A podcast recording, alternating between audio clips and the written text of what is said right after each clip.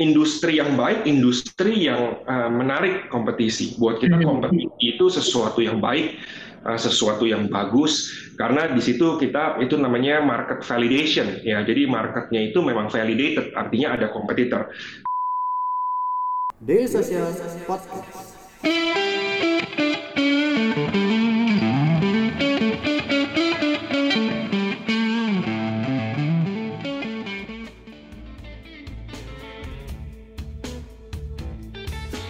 Benar nggak nih mas kalau misalkan untuk pasar polis sendiri melakukan uh, kolaborasi seperti yang tadi Mas Cleo sempat uh, singgung ya sebelumnya kolaborasi dengan beberapa pihak juga merupakan bagian dari inovasi teknologi yang dilakukan tersebut ya. Kalau bisa dibilang sebenarnya kolaborasi itu ya um, merupakan bagian daripada cara kita untuk mm -hmm. mendemokratisasi asuransi itu karena karena ah. kita kita berpikir gini yang namanya mau mendemokratisasi asuransi atau rasa aman, ini seperti membangun satu kota. Kalau kita membangun satu kota, kan kita nggak bisa bangun semua sendiri, ya kan? Jadi kalau kita kita uh, mau membangun sesuatu yang besar, kita perlu partner-partner juga yang besar. Makanya dari situ gimana kita kolaborasi sama market leader, ya kan? Kita bukan kolaborasi juga, kita sangat selektif dalam mencari partner kita, uh, mencari partner yang believe in our mission and vision untuk mendemokratisasi asuransi, memberikan value kepada konsumen, menggunakan teknologi untuk menjawab kebutuhan masyarakat dalam hal insurance. Uh, jadi memang begitu banyak eh, kriteria-kriteria uh, yang kita pakai untuk mendapatkan dan menseleksi partner-partner yang cocok untuk pasar polis.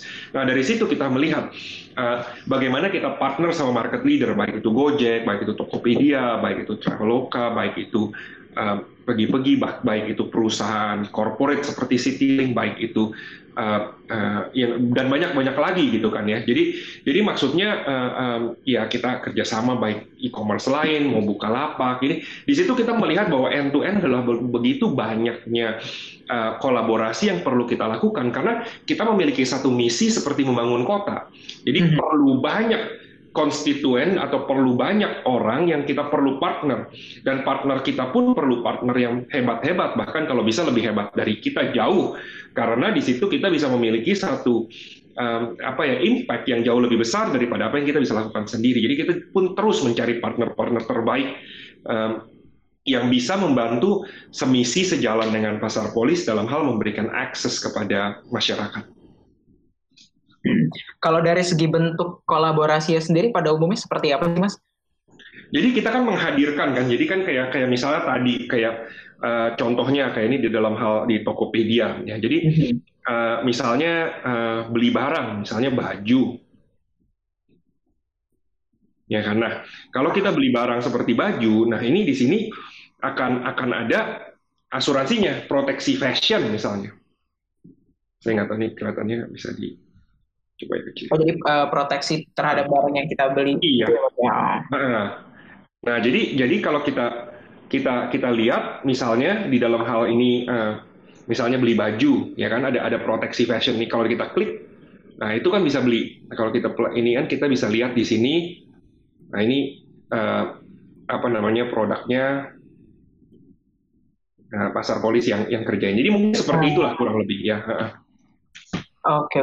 Kalau misalkan dari segi, berarti kalau dari segi penggunaan dan pemanfaatan eh, produk-produk dari pasar polis sendiri sejauh ini yang paling banyak justru uh, dari partner kolaborator atau tetap dari platform pasar polis sendiri, Mas?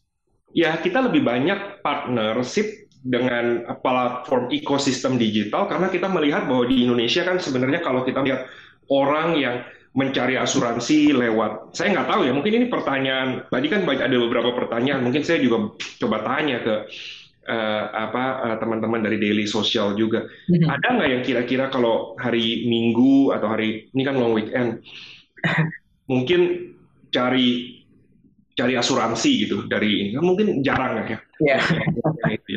jadi mungkin di situ kita melihat bahwa di dalam masyarakat Indonesia cara berpikir kita pun harus berinovasi yaitu bagaimana kita memberikan satu kalau kalau gampangnya di Indonesia ini kan orang nggak mau ribet ya kan semuanya harus frictionless nah jadi gimana cara beli asuransi yang frictionless itu asuransi yang modular asuransi yang murah asuransi yang sesuai kebutuhan dan cara belinya pun harus sangat simpel. Jadi memang banyak kita tinggal checkbox. Oke, jadi uh, justru pengguna-penggunanya pengguna produk dari pasar polis itu juga didapatkan dari kegiatan partnership tadi ya, Mas ya. Oke. Dan uh, oh ya, kalau nggak salah berarti pasar pasar polis ini udah ekspansi ke Thailand dan juga Vietnam ya, Mas ya? Boleh diceritain sedikit nggak Mas cerita dan juga pengalaman yang didapatkan dari kegiatan ekspansi tersebut? Ya kita terus mencoba sih sebagai salah satu inovasinya kita juga melihat bahwa bagaimana sih dari Indonesia untuk Asia Tenggara. Kita perusahaan berdiri di Indonesia, investornya kayak Gojek, Tokopedia, Traveloka juga Indonesia.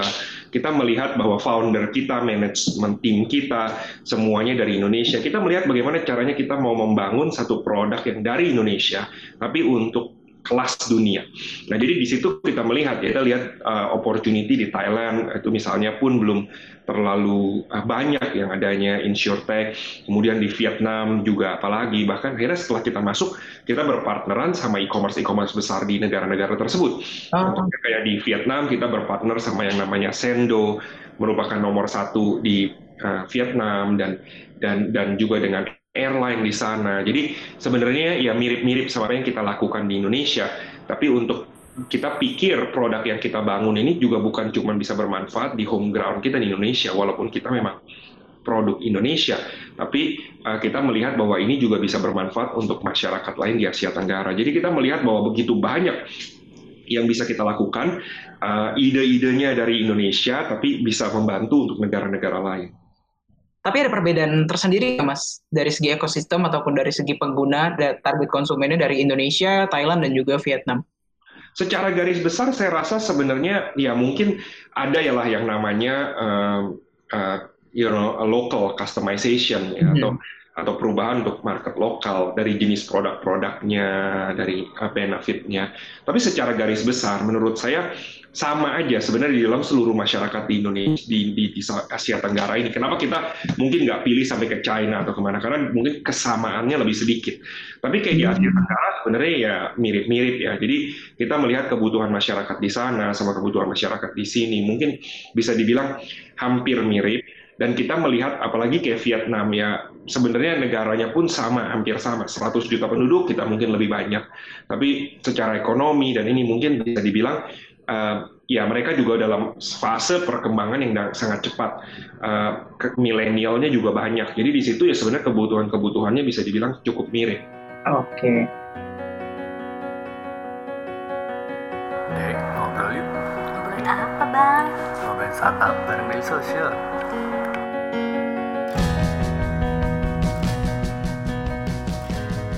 Daily Social Podcast setelah Thailand dan Vietnam kira-kira akan ada rencana ekspansi lainnya kah Mas?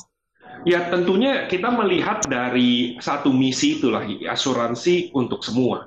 Nah di situ kita melihat bagaimana kita bisa memberikan dampak terbesar itu dari mana. Jadi mungkin kita melihat bahwa kita punya satu purpose yang yang terus bawa kita share purpose among the pasar police family. Nah di situ kita terus menggodok jenis-jenis ide-ide bagaimana kita bisa memberikan sesuatu.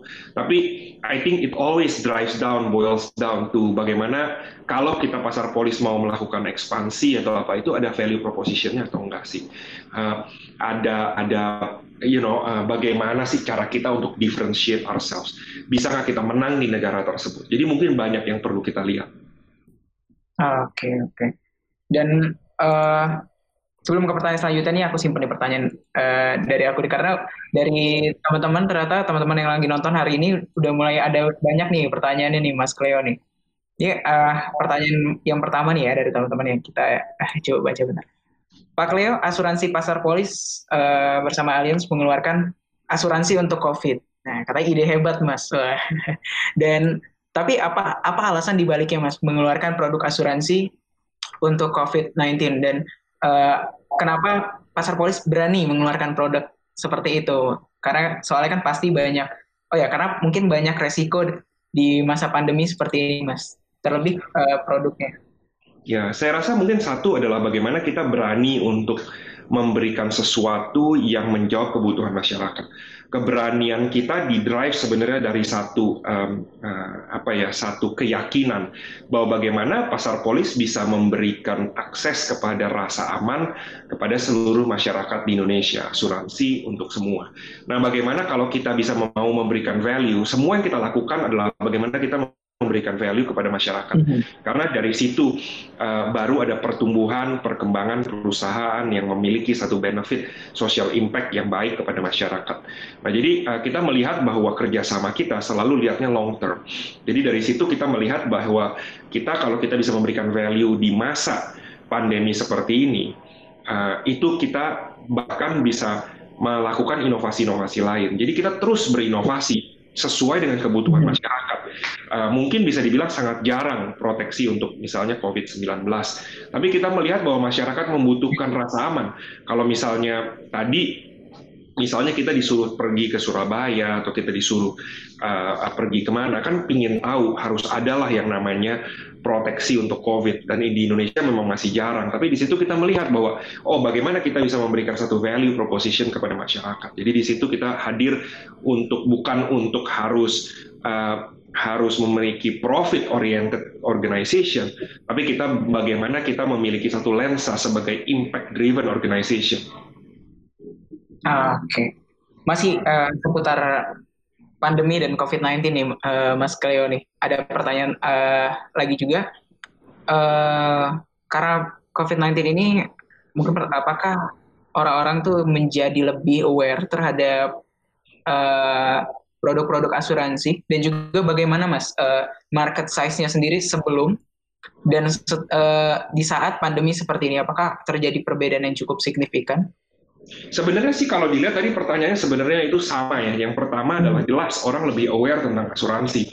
Kayak tadi COVID-19, asuransi kesehatan. Akhirnya dengan market lebih aware, market itu jadi lebih besar. Uh, jadi itu pasti. Jadi kalau kita melihat bahwa yang namanya karena ada satu resiko, yang namanya kalau banjir, maka orang akan lebih tinggi ke keinginan untuk membeli asuransi banjir di dalam semua jenis yang namanya ada calamities atau bahkan yang namanya uh, bencana, tentunya kesadaran orang memiliki asuransi jauh lebih tinggi. Kalau orang baru sakit, dia dia lebih tinggi. Oh, harusnya saya punya nih asuransi. Uh, jadi ya jelas itu bahwa yang namanya awareness masyarakat naik. Nah dari awareness naik, market pasti naik. Uh, tentunya bukan enggak enggak tanpa tantangan karena di beberapa bisnis kita pun seperti misalnya transport di uh, di di kredit di uh, itu kan uh, turun karena memang transportnya turun. Tapi walaupun sekarang sudah mulai naik lagi uh, kembali ke level normal. Tapi ya ya tantangan itu ada di dalam uh, uh, uh, bisnis kita. Tapi di situ sebenarnya bagaimana kita terus berinovasi, memberikan uh, saya selalu percaya bahwa uh, yang namanya ada tantangan itu memberikan opportunity untuk kita bisa strike. Jadi di situ bagaimana caranya kita memberikan pemikiran terbaik kita untuk menjawab tantangan itu. Jadi di situ banyak tim kita banyak lakukan produk-produk yang memang baru dan sangat unik. Uh, saya sangat senang sekali bahwa uh, di dalam tantangan yang enggak sedikit Eh, kita terus cari akal dan kita terus memberikan inovasi-inovasi yang terbaik. Jadi itu benar-benar drive my motivation juga gitu ya dari apa yang dilakukan tim. Contohnya ya dari asuransi seperti COVID-19 ini di, dengan Allianz. Oke, jadi di balik tantangan yang berbagai macam lah ya ter, uh, hadir di masa pandemi seperti ini tetap uh, mengutamakan inovasi untuk memenuhi kebutuhan konsumen tadi ya Mas ya. Ya okay. pastinya ya. Uh, ke pertanyaan selanjutnya nih Mas tentang oh nih pertanyaan tentang monetisasi nih. Bagaimana uh, monetis monetisasi perusahaan insurtech di Indonesia nih?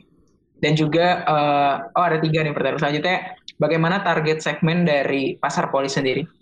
Dan yang ketiga, uh, dan yang ketiga apa uh, uh, biggest cost driver for insurtech companies?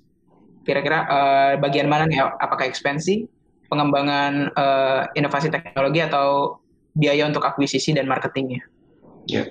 Jadi kalau yang tadi yang pertama, sorry satu-satu dulu kali ya. Ya boleh. Monet, monet, yang pertama mungkin monetisasi dari perusahaan insurtech di Indonesia seperti apa sekarang? Ya, jadi kalau monetization sendiri kan kita uh, uh, yang namanya uh, kita memberikan fokus kita kembali lagi fokus kita memberikan satu impact. Uh, everything we do look from the lens of impact. Look looking at bagaimana caranya kita bisa memberikan value. Nah, pada saat kita memberikan value yang besar, kita uh, mengisu lebih dari 50 juta polis setiap uh, bulannya di Indonesia. Nah, di situ kita memberikan teknologi untuk kemudahan-kemudahan, baik itu untuk partner, baik itu untuk insurance company. Di situ kita take a technology fee. Jadi di situ ya kita memiliki satu uh, layer teknologi yang memberikan satu value, kemudahan untuk masyarakat dalam hal klaim kemudahan untuk partner kita untuk merekonsiliasi atau memiliki satu dashboard dari partner untuk berapa jumlah polis yang dijual dan sebagainya. Dari jenis uh, perusahaan asuransi juga sama. Kita di situ juga memberikan uh, satu uh, kemudahan supaya perusahaan asuransi bisa berpartner dengan satu digital ecosystem yang besar uh, menjual produk mereka dalam jumlah yang masif. Jadi mungkin itu kurang lebih yang kita ini dan di situ ya kita mengambil hmm. monetization dari segi teknologi fee. Um, mungkin sama seperti yang kayak misalnya payment aggregator atau sebagainya juga ambil. Mungkin kurang lebih begitu. Jangan lupa subscribe Ngobrolin Startup Daily Social Podcast di SoundCloud, Spotify, atau aplikasi podcast favorit kamu. Oke, kalau yang uh, kedua nih Mas ya, dia uh, bertanya tentang target segmen dari pasar polis sendiri seperti uh, siapa nih mas? Target, target segmennya kemung, kemung, ke, sebagian besar itu adalah uh, memang bisa dibilang uh, digital ecosystem user. Jadi dalam di Indonesia ah, okay. kebanyakan ya millennials. Jadi gimana caranya kita bisa memberikan rasa aman, insurance atau um, protection for the millennials, for the digital consumers. Uh, ngomongin tentang target segmen dan millennials nih mas. Kalau pasar polis sendiri sebenarnya ada strategi tersendiri nggak sih mas untuk melakukan pendekatan uh, supaya millennials yang merupakan target segmennya ini sendiri akhirnya mau gitu menggunakan produk asuransi?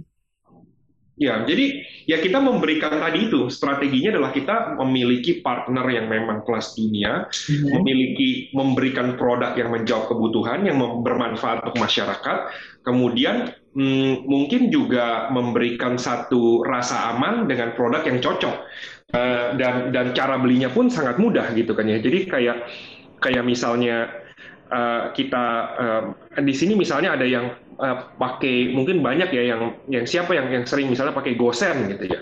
Nah di situ uh, kalau pakai Gosen itu udah ada asuransinya misalnya. Jadi di di di uh, uh, di sini ada ting tinggal di centang, jadi kayak ada premium insurance misalnya. Nah jadi wow. itu memberikan kemudahan kepada masyarakat. Strategi kita adalah kita memiliki partnership dengan berbagai leading ekosistem ekosistem di, di di di berbagai negara dan dan bagaimana memberikan kemudahan dalam cara membelinya mungkin seperti itu. Oke.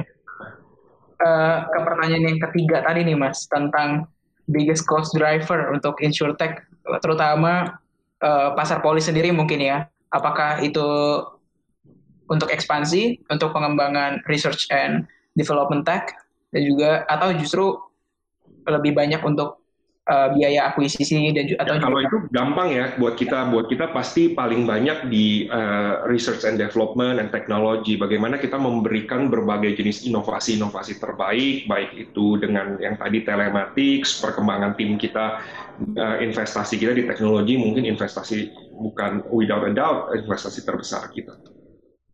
Ah, oke. Okay. Tapi kalau misalkan uh, balik lagi ngelihat situasi pandemi seperti ini ya Mas ya. Kalau misalkan untuk ada nggak sih Mas potensi untuk para pemain insurtech baru nih untuk uh, memanfaatkan peluang di masa pandemi seperti ini? Ya buat kita industri yang baik, industri yang uh, menarik kompetisi. Buat kita hmm. kompetisi itu sesuatu yang baik uh, sesuatu yang bagus karena di situ kita itu namanya market validation ya. Jadi marketnya itu memang validated artinya ada kompetitor. Uh, kalau kita bermain di dalam satu kolam renang restoran uh, uh, dan cuman kita doang yang ada di sana. Mungkin kan orang bingung kok iya masa kita pergi ke satu restoran cuma ada kita doang? Gitu ya. Mungkin ini ada sesuatu nih kayaknya nggak nggak nggak bagus gitu kan. Jadi uh, tentunya saya lihat perkembangannya banyak, walaupun kita adalah the leader dan yang pertama ini um, masuk ke dalam insurance technology, kita melihat perkembangan itu baik, kompetisi itu baik. Dan dan di situ kita terus uh, saling uh, apa namanya berkompetisi uh, dan memberikan yang terbaik, ya tentunya uh, dari segi semua uh, uh, matriks yang ada, baik itu jumlah polis dan sebagainya, ya kita terus bersaing untuk memberikan yang terbaik kepada masyarakat. Tapi terlepas dari kompetisi, saya pikir uh, atau hmm. bukan bukan ini ya, pandangan saya selalu sama, yaitu uh, the most competitive position any company can be is to be customer centric. Jadi bagaimana kita nggak cuma melihat kepada kompetisi, tapi kita melihat bagaimana kita bisa menjawab kebutuhan konsumen. Jadi mungkin create produk-produk yang tadi, misalnya produk COVID-19, bagaimana kita kerjasama bukan cuma um, kita kerja sama-sama Dana untuk create berbagai jenis produk yang ada di Dana Siaga, berbagai jenis kolaborasi dan inovasi terus kita tampilkan, karena kita fokus kita bukan kompetitif aja, tapi actually consumer centricity. Oke, jadi tetap balik lagi ke customer centric ya Mas ya untuk memenuhi kebutuhan ataupun kemauan dari konsumen tadi ya untuk menciptakan inovasi-inovasi. Nah, mungkin uh, aku kepo sedikit juga nih tentang pasar polis dan juga dari segi operasionalnya nih Mas. Kalau misalkan tadi kan kita berbicara tentang oh, meskipun di masa pandemi seperti ini pasar polis tetap menciptakan inovasi-inovasi yang disesuaikan dengan kebutuhan konsumen. Tapi kalau misalnya dari segi operasional dari pasar polis sendiri gimana mas, eh, menghadapi masa pandemi seperti ini supaya apa ya supaya tetap tadi supaya tetap melahirkan inovasi-inovasi yang uh, disesuaikan dengan kebutuhan konsumen tadi. Apakah ada karena WFH kan ya, bagaimana uh, dari segi operasional pasar polis sendiri? I think pasar polis we have been very very fortunate. Pasar polis mm -hmm. family have been driven, have been innovative to drive this uh, initiative kebanyakan uh, out of their own initiative. Jadi produk-produk yang kita ada inisiasinya ya dari tim kita.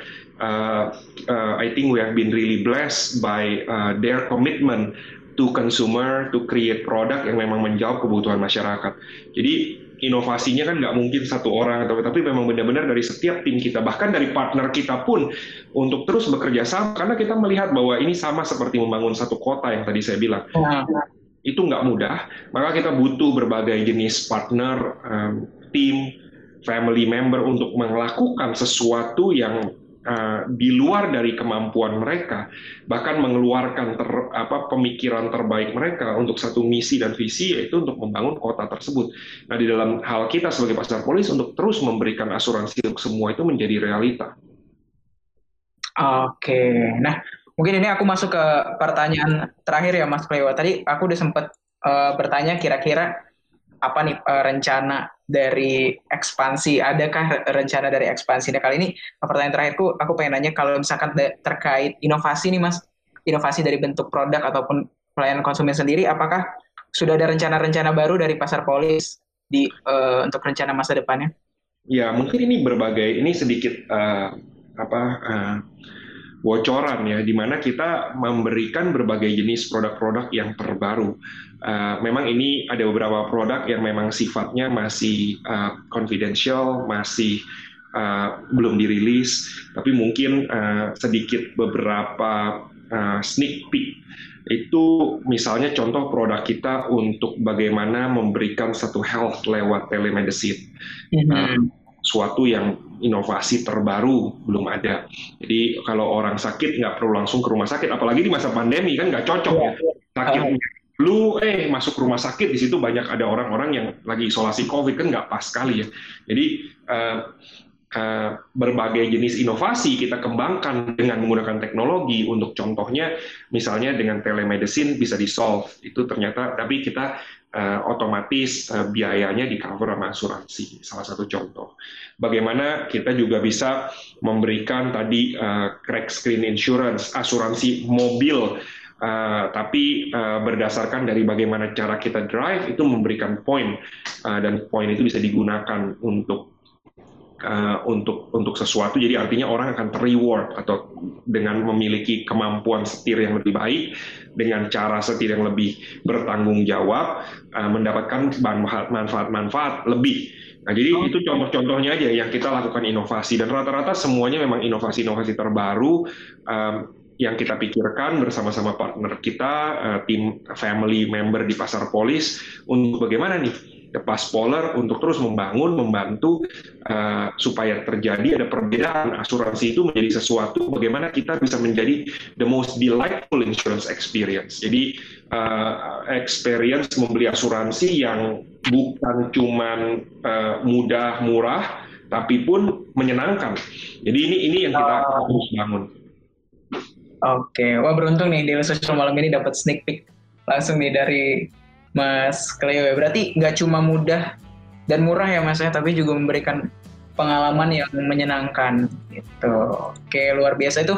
Jadi pertanyaan penutupku malam hari ini Mas Cleo, terima kasih banyak uh, atas waktunya nih malam hari ini udah sharing-sharing seputar insurtech luar biasa nih aku terbuka banyak nih tentang pengetahuan tentang insurtech dan juga produk-produk yang pasar polis malam hari ini.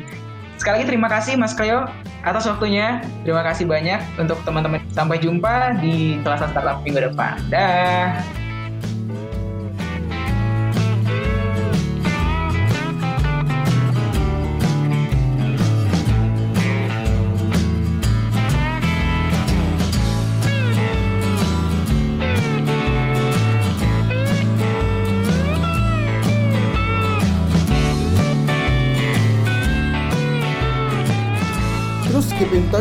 Kita di dailysocial.id untuk website kita. Di Facebook kita ada dailysocial.id, di Twitter kita ada @dailysocial dan di Instagram kita ada @dailysocial.id. Di LinkedIn kita ada Daily Social dan di YouTube kita ada Daily Social.